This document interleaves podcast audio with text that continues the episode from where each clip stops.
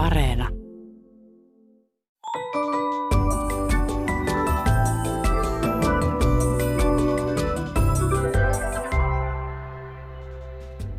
Hei, tämä on Aristoteleen kantapää, audiosyöte kielen ja todellisuuden väliseltä ei kenenkään maalta, ja minä olen Pasi Heikura. Tänään selvitämme partiolaisten termejä aina valmiista Akelaan. Mietimme yllätyshullun diagnoosia ja lopuksi ihmettelemme keittiössä ikiaikaisia uunipeltejä. Tavallisesti yhdenkin kirjaimen muuttaminen sanassa vie tuhoon, mutta joskus tuloksena on näkökulman muutos ja uusi sana ilmiölle, jolle ei ennen ole omaa nimeä ollut.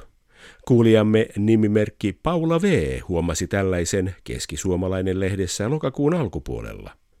Juttu käsitteli poliittisia väkivallantekoja ja toimittaja kehotti varautumaan pahimpaan, sillä aina löytyy joku yllätyshullu. Nimimerkki Paula V. maistelee sanaa. Toimittaja tarkoittaa varmaankin yllytyshullua. Yllätyshullu on kuitenkin kekseliäs uutuus, joka voi tarkoittaa ihmistä, joka yllättäen menettää mielenterveytensä, tai ihmistä, joka intohimoisesti rakastaa yllätyksiä. Kaiken kaikkiaan ei hullumpi sana uutuus. Kuulin hiljattain teorian, jonka mukaan lasten harrastukset vaihtelevat talouden suhdanteiden mukaan. Taloudellisen nousukauden aikana lapset ovat vanhemmilleen kehitysprojekteja, joiden fyysisiä ja taiteellisia ominaisuuksia pitää edistää harrastuksissa lasten tulevan uran vuoksi, maksoi mitä maksoi, lasten läkähtymiseen saakka.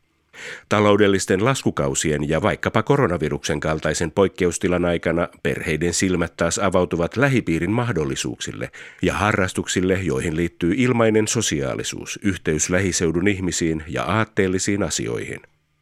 Tämän teorian mukaan sellaisen vanhan harrastuksen kuin partion suosio kasvaa aina lama-aikoina ja laskee, kun nousukausi saa ihmiset keskittymään omien asemiensa puolustamiseen. Tällä hetkellä Suomen partiolaiset ryhyn kuuluu yli 55 000 jäsentä, joten kyseessä on melkoisen suosittu harrastus. Suomen historian dosentti Marko Paavilainen, tehän olette partiolainen. Eikö teidän tunnuslauseenne ole se aina valmiina? Joo, partion tunnuslause on aina valmiina, mutta silloin kun minä liityin mukaan seitsemänvuotiaana, niin tunnus kuului ole valmis ja se luki partiopojan vyössä. Partio oli nuoruuteni tärkein harrastus ilman muuta, mutta en nyt ole ollut enää käytännön partiotoiminnassa mukana 30 vuoteen. Toisaalta partiossa on sanonta, että kerran partiolainen, aina partiolainen ja minäkin maksan edelleen jäsenmaksua kannatus mielessä – Lisäksi historian tutkijana olen ollut kiinnostunut partiosta, kirjoittanut liikkeen historiaa käsitteleviä kirjoja ja muutamia artikkeleita. Teillä siis luki Ole valmis. Se muuttui 70-luvun alussa aina valmiina muotoon. Silloin vähän modernisoitiin partion ilmettä, kun perustettiin nykyinen järjestö Suomen partiolaiset. Partiolainen on siis valmis. Valmis mihin? No partioliikkeen perustaja Robert Baden-Powell selitti tämän tarkoittavan partiolaisen fyysistä ja henkistä valmiutta täyttää aina velvollisuutensa. Velvollisuus ketä tai mitä kohtaan? Yhteiskuntaa kohtaan. Selvä. Be prepared on tämä englanniksi. Senkö takia BP merkitsee partiolaisille paljon? Joo, hieman turhamaiseksi kai tuota Baden-Powellia voi luonnehtia, sillä tosiaan se motto Be Prepared pitää sisällään hänen sukunimensä alkukirjaimet B ja P. Ja partiolastan kutsuvat yleisesti ympäri maailmaa Baden-Powellia Beepiksi. Te olette kirjoittanut siis kirjan partion historiasta. Oletteko te semmoinen viiden tähden kenraali niin kuin tupussa, hupussa ja lupussa partiossa aina on äh, Marko Paavilainen? No kenraalijutut kuuluvat kyllä Ankkalinnan maailmaan, että Suomessa eikä tietääkseni muuallakaan kenraaleita eikä muitakaan sotilasarvoja ole ollut koskaan partiossa käytössä. On erilaisia tehtäviä, mutta mitään arvohierarkiaa ei ole olemassa partiossa. Kaikki ovat hyvin tasavertaisia partiossa. Kaikki ovat veljiä ja siskoja keskenään. Jos te olette partiolainen, niin oletteko se sitten semmoinen sudenpentu? No tuota, sudenpennulla tarkoitetaan partion nuorimpaan ikäkauteen 7-9-vuotiaisiin kuuluvaa partiolaista ja Tällä hetkellä partiossa on käytössä viisportainen järjestelmä, että on sudenpennut, sitten on seikkailijat, tarpojat, samoajat ja sitten vaeltajat. Se menee tuonne 22 ikävuoteen asti, tuo vaeltajat on 22. Ja sitten voidaan tietenkin ajatella, että sitten on vielä ikään kuin partiojohtajat, jotka ovat 17-vuotiaista ylöspäin, jotka ovat käyneet partiojohtajakurssin. Seikkailemista, tarpomista, samuamista ja vaeltamista, siinä on aika tuommoista niin menemisen meininki noissa nimissä. Joo, partio on nimenomaan tekemistä ja toisaalta sitten myös ulkona toimimista ja sitä kai noin nimet aika paljon henkivät. Mikä sitten on kolkkapoika? No kolkkapoika minäkin olen ollut. Kolkkapojilla tarkoitettiin partiopoikien ensimmäistä ikäkautta, eli aikoinaan tuommoisia kansakouluikäisiä poikia. Ihan alkujaan puhuttiin sudenpennusta, mutta nimi muutettiin Suomessa vuonna 1941 kolkkapojiksi. Partiotyttöliikkeessä samanikäisiä tyttöjä kutsuttiin tontuiksi. Kolkkapojan löysi kolkkapoikatoiminnan kehittäjä, partiojohtaja Osmo Vesikansa suomalaista eränkäyntiperinteestä – Kolkkapoika toimi aikoinaan metsästäjän apuna ja kolkutteli kapulalla puunrunkoja ja sai näin riistaeläimet liikkeelle. Partiossa kolkkapojan tunnuksena oli jousipyssy, jossa oli tylppäpäinen kolkkanuoli. Nuolella metsästäjä tainnutti riistaeläimet ja näin kallisarvoiseen nahkaan ei tullut reikää. Koska kolkkapojista sitten tuli sudenpentuja?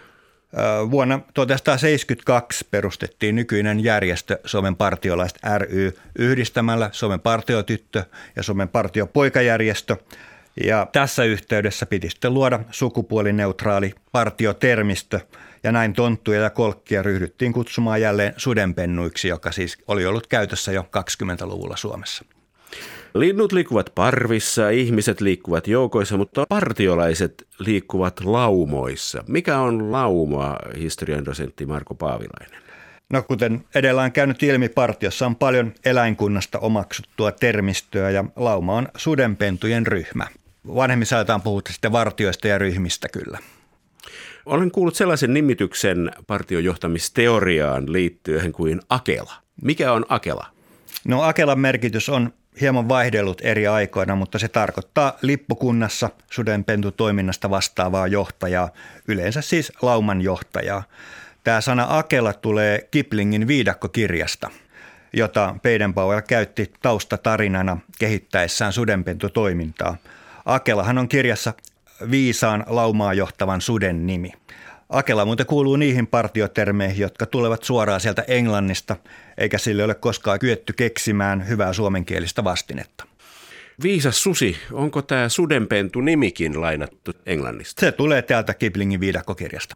Cub Scouts, CUB. Hyvä. Laumanjohtaja ja Akela, kuuluuko partioorganisaatioon jotain muita hahmoja? Siis erilaisia johtajatitteleitä partiossa on valtavasti, mutta ne liittyy aina siihen tehtävään, mitä tehdään partiossa. Että semmoinen perustermi on esimerkiksi vartion johtaja, joka on yleensä tuollainen peruskoulun yläasteikäinen, joka johtaa vartiota. Ja vartio taas on sitten tämmöinen viikoittain kokoontuva ryhmä, jossa on sanotaan viidestä kymmeneen tyttöä tai poikaa ja sitä johtaa vartiojohtaja ja hänellä on apunaan sitten apulaisvartion johtaja. Tämä vartiojohtaja on siis jotakuinkin samanikäinen kuin johdettavansa, historian dosentti Marko Paavilainen. No tämä on piirre, joka on kuulunut partion alusta alkaen. Ja tämä on se, joka erottaa oikeastaan partion nuorten kaikista muista harrastuksista.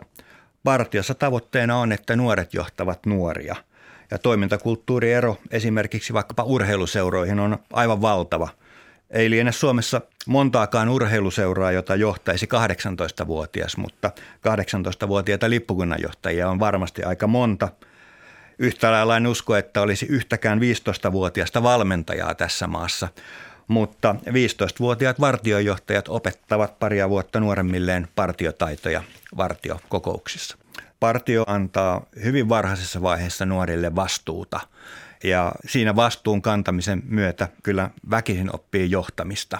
Partiossa on paljon tekemistä, joka aina vaatii organisointia. On sitten kyse viikoittaista kokouksesta tai jonkun vaelluksen järjestämistä, purjehduksen järjestämisestä tai pitkästä leiristä, niin ne ovat valtavia projekteja, joihin hyvinkin nuoret pääsevät osallistumaan. Ja siinä mielessä esimerkiksi vaikka viikon leirin järjestäminen on kyllä ihan toista kuin joku koulun projektityöskentely. Se on huomattavasti vaativampi ja suurempi projekti.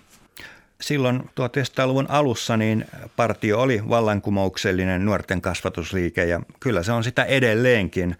Partiokasvatuksen periaatteet ja partion ihanteet ovat kestäneet erittäin hyvin aikaa, mitä kuvastaa se, että partio on edelleen yli satavuotiaana Suomen suurin nuorisojärjestö. Suomen koululaitos on omaksunut partiokasvatukseen oleellisesti kuuluvia piirteitä valtavan määrän, esimerkiksi tekemällä oppimisen, projektityöskentelyn, kansainvälisyyskasvatuksen, ryhmätyöt ja niin edelleen. Mutta entisenä opettajana uskallan kyllä sanoa, että koulu pystyy ehkä 50 prosenttisesti siihen, mitä partio. Partio tarjoaa nuorelle kyllä erittäin monipuolisen kasvuympäristön, jossa hän voi kasvaa sitten henkisesti ja fyysisesti hyväksi kansalaiseksi. Partio on hyvin käytännönläheistä tekemistä, mutta siellä on takana erittäin suuret tämmöiset kasvatukselliset ajatukset, filosofiat, jotka lähtee sieltä ihan 1900-luvun tämmöistä uudenlaista kasvatusajattelusta, että partio henkii kaikkea sitä hyvin voimakkaasti. Kyllä.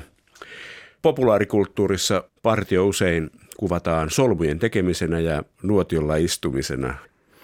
Joo, tämä on valitettavaa. Nämä stereotypiat partiosta ovat kyllä hyvin syvään juurtuneita ja niitä on jaksettu jauhaa vuosikymmenestä toiseen. Niillä ei oikeastaan mitään tekemistä todellisuuden kanssa, että todellisuudessa partio on harrastuksena poikkeuksellisen laaja-alainen ja kehittää nuorta hyvin monipuolisesti. Tota on vaikea piirtää sarjakuvaa. Tota, kaikkea. kaikkea tätä on vaikea. Se on helpompi piirtää sitten solmujen tekemiseksi tai iänikuiseksi mummojen kadun yli taluttamiseksi. Päivän hyvä työ. Onko päivän hyvä työ olemassa? On edelleen, kyllä se edelleenkin opetetaan, että jokaisen pitäisi tehdä päivän hyvä työ ja jokaisen partiolaisen pitäisi jättää maailma hieman parempana jälkeensä, kun on sen saanut. Hienoa. Tehdäänkö niitä solmuja?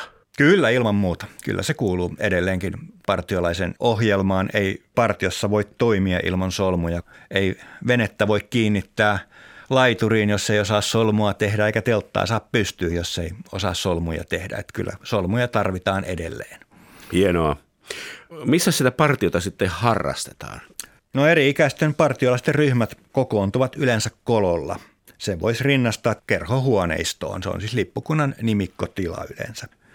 Toisaalta niin partiota pitäisi myös harrastaa mahdollisimman paljon ulkona, että Baden Powell sanoi aikoinaan, että scouting is outing, eli partiolaisten pitäisi olla mahdollisimman paljon retkillä, leireillä, purjehduksilla, vaelluksilla ja kilpailuissa. Kolo liittyy tähän sudenpentu-juttuun. Kyllä se liittyy just tähän eläinmaailman juttuun. Tupuhupu ja lupu kuuluvat johonkin ankkalinalaiseen partioon. Missään ei mainita sitä ryhmää sen tarkemmin, mutta sana lippukunta on tässä toistunut usein. Mikä se on, historian dosentti Marko Paavilainen? Joo, lippukunta on ilman muuta keskeinen avain partion ymmärtämiseen. Lippukunta on siis paikallinen toimintayksikkö, yleensä rekisteröity yhdistys. Se voisi rinnastaa vaikkapa urheiluseuraan. Sana lippukunta löydettiin 1930-luvulla vanhasta suomalaista sotilassanastosta. Se tarkoitti siis osastoa, jolla on oma lippu. Ja se sopi hyvin partiolaisille ja tämä lippukuntasanan käyttö yleistyi hyvin nopeasti. Suomessa on erittäin rikas lippukuntanimikulttuuri.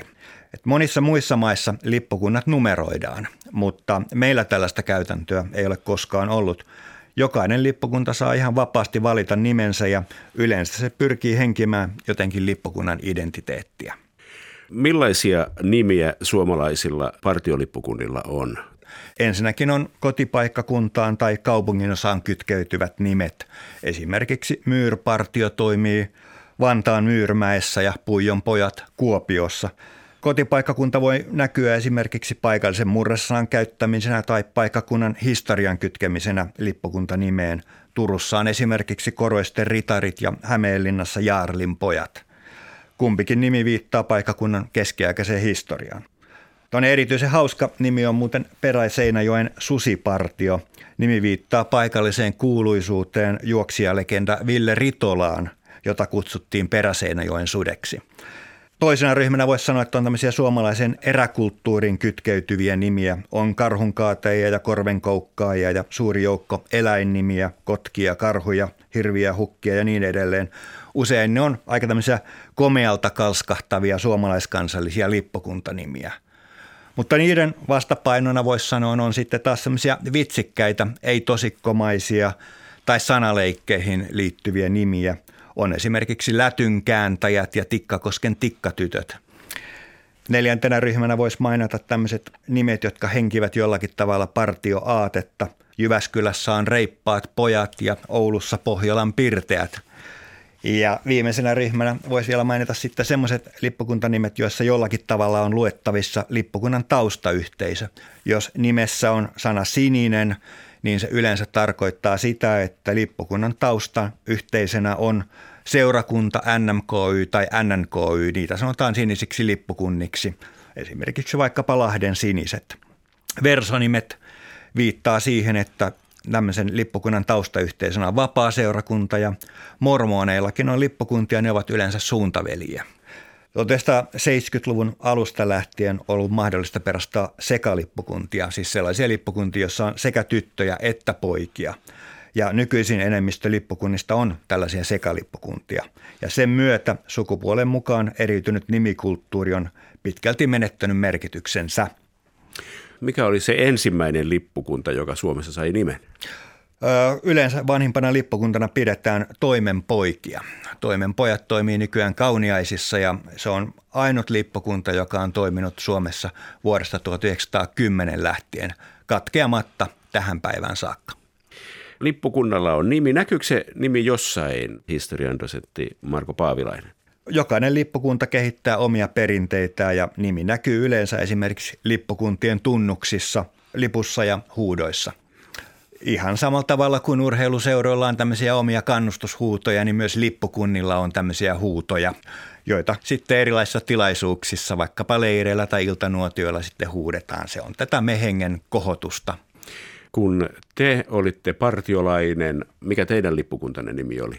Se oli Mesikämmenet ja sitä ennen Lounapartio. Millaisia huutoja Mesikämmenillä ja Lounapartiossa oli?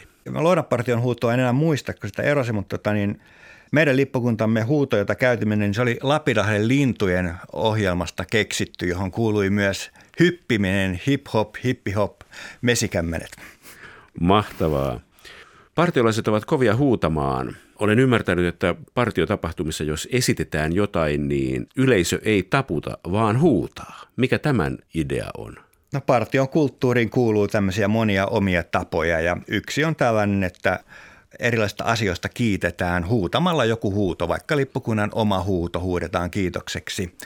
Partiossa on muitakin monia erilaisia tapoja. Esimerkiksi vaikka esimerkiksi kätellään, niin ei koskaan kätellä oikealla kädellä, vaan aina kätellään vasemmalla kädellä. Sitten on myös esimerkiksi, että partiossa jo hyvin varhaisessa vaiheessa tehtiin päätös, että partiossa ei ketään teititellä. Silloin aikoinaan se oli varsin radikaalia, kun lippukunnanjohtaja saattoi olla kunnianarvoisa henkilö omassa yhteisössään, niin pikkupojat saivat sinutella häntä. Monen mielessä partioon liittyy sana jamboree. Sana on kiinnostava. Se on englannin kielessä ollut 1800-luvulla ryypiskelysessiota tarkoittava sana, joka on sitten otettu partiokäyttöön. Se pitää täysin paikkansa. Robert Baden-Powell poimi tämän jamboree-sanan amerikkalaista slangista, jossa se tarkoitti tosiaan hilpeitä kemuja tai jopa railakkaita juominkeja. Mutta Baden-Powell selitti, että jamboree tarkoittaa kokoontumista tai suurta tapaamista. Ja ensimmäinen tämmöinen jamboree järjestettiin 1920 Englannissa ja Suomalaisia osallistui Jamboreille ensimmäisen kerran 1924 ja Jamboree-sanahan on levinnyt partiosta taannoin näin ilmoituksen rockfestareista, joiden nimi oli Kitara Jamboree. Ja karavaanarit järjestävät myös omia jamboreitaan, eli se on levinnyt partiosta yleiseen käyttöön.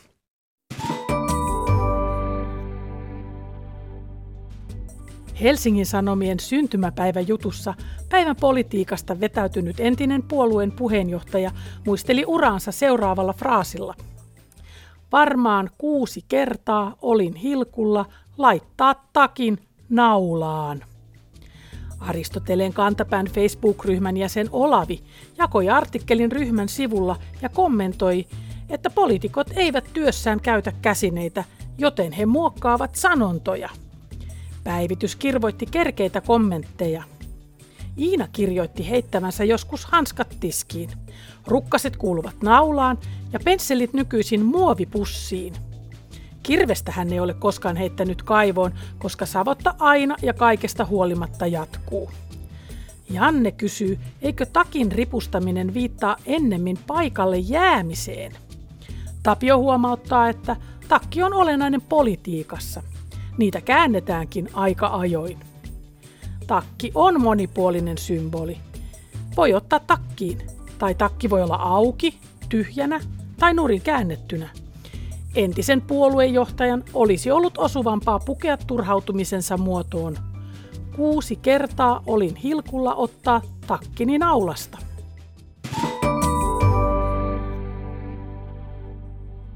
Myötäeläminen on yksi ihmissuvun kehityksen keskeisiä voimia, mutta rajansa silläkin. Jos haastateltavan epävarmuus tarttuu kirjoittajaan ja alkaa vaikuttaa sanavalintoihin, lukija saattaa joutua ei-toivottujen tunteiden valtaan. Kuulijamme nimimerkki Arto M. tutustui tällaiseen tunteensiirtoefektiin lokakuun alkupuolella kauppalehden pääkirjoituksessa. Juttu kertoi näin.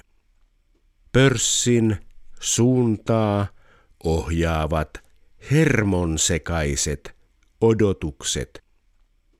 Sekavat tunteet valtaavat nimimerkki Arto M. Oliko tässä toimittajalla ollut tarkoitus käyttää sanaa pelonsekaiset tunteet vai mikä mahtanee olla hermonsekainen odotus? Pitääkö tässä oikein hermostua? Aristoteleen kantapään finanssifraasivalvontaviraston termipankkitarkastaja on samaa mieltä.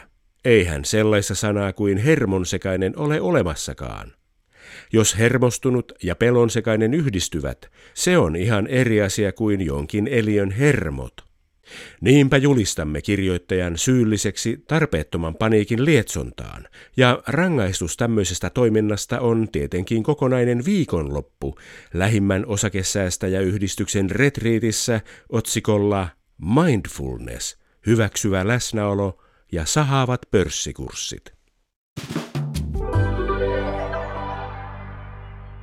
Kielet muuttuvat aikojen saatossa, eivätkä sanojen merkitykset ole kiveen hakattuja. Muutoksen hitaus helpottaa kuitenkin viestien ymmärtämistä, ja tässä hitaudessa auttavat kirjat yleensä ja erityisesti sanakirjat. Sanakirjasta voi tarkistaa, mitä sana tarkoittaa, ja tarkoittaako se samaa kuin jokin kirjoitusasultaan lähellä oleva sana. Kuulijamme nimimerkki Huolestunut sivuston seuraaja huomasi tämän ilmiön syyskuun alussa Helsingin Sanomien jymyuutisessa, joka käsitteli uunipellin oikeaoppista käsittelyä. Juttu kertoi uutisnälkäiselle lukijalle, että oikeaoppisella käytöllä ja putsauksella nykyajan uunipellit ovat parhaimmillaan lähes ikiaikaisia. Nimimerkillä huolestunut sivuston seuraaja menee ilmauksen vuoksi jauhot suuhun. Aivopoimut solmiutuvat umpeen kuin pullapitkon letti, kun yrittää ajatella, miten uunipelti voi olla samanaikaisesti sekä nykyaikainen että ikiaikainen. Hyvä huomio. Kielitoimiston sanakirjankin mukaan ikiaikaisen ainoa merkitys on ikivanha. Kirjoittajan tähtäimessä on varmaankin ollut läheinen sana ikuinen, jonka ensisijainen merkitys on katoamaton, loputon, ajaton, aina pysyvä tai säilyvä tai olemassa oleva. Kannattaa siis muistaa sanojen kanssa leikkiessä, että liki ei killaa. Tässä kaikki tänään. Jos silmäsi sattuu tai korvasi särähtää jokin lause tai sana, ilmoita asiasta Aristoteleen kantapäälle sähköpostiosoitteeseen aristoteles at yle.fi tai lähetä viesti ohjelman Facebook-sivun kautta. Vastaanotin kuulemisiin ensi viikkoon.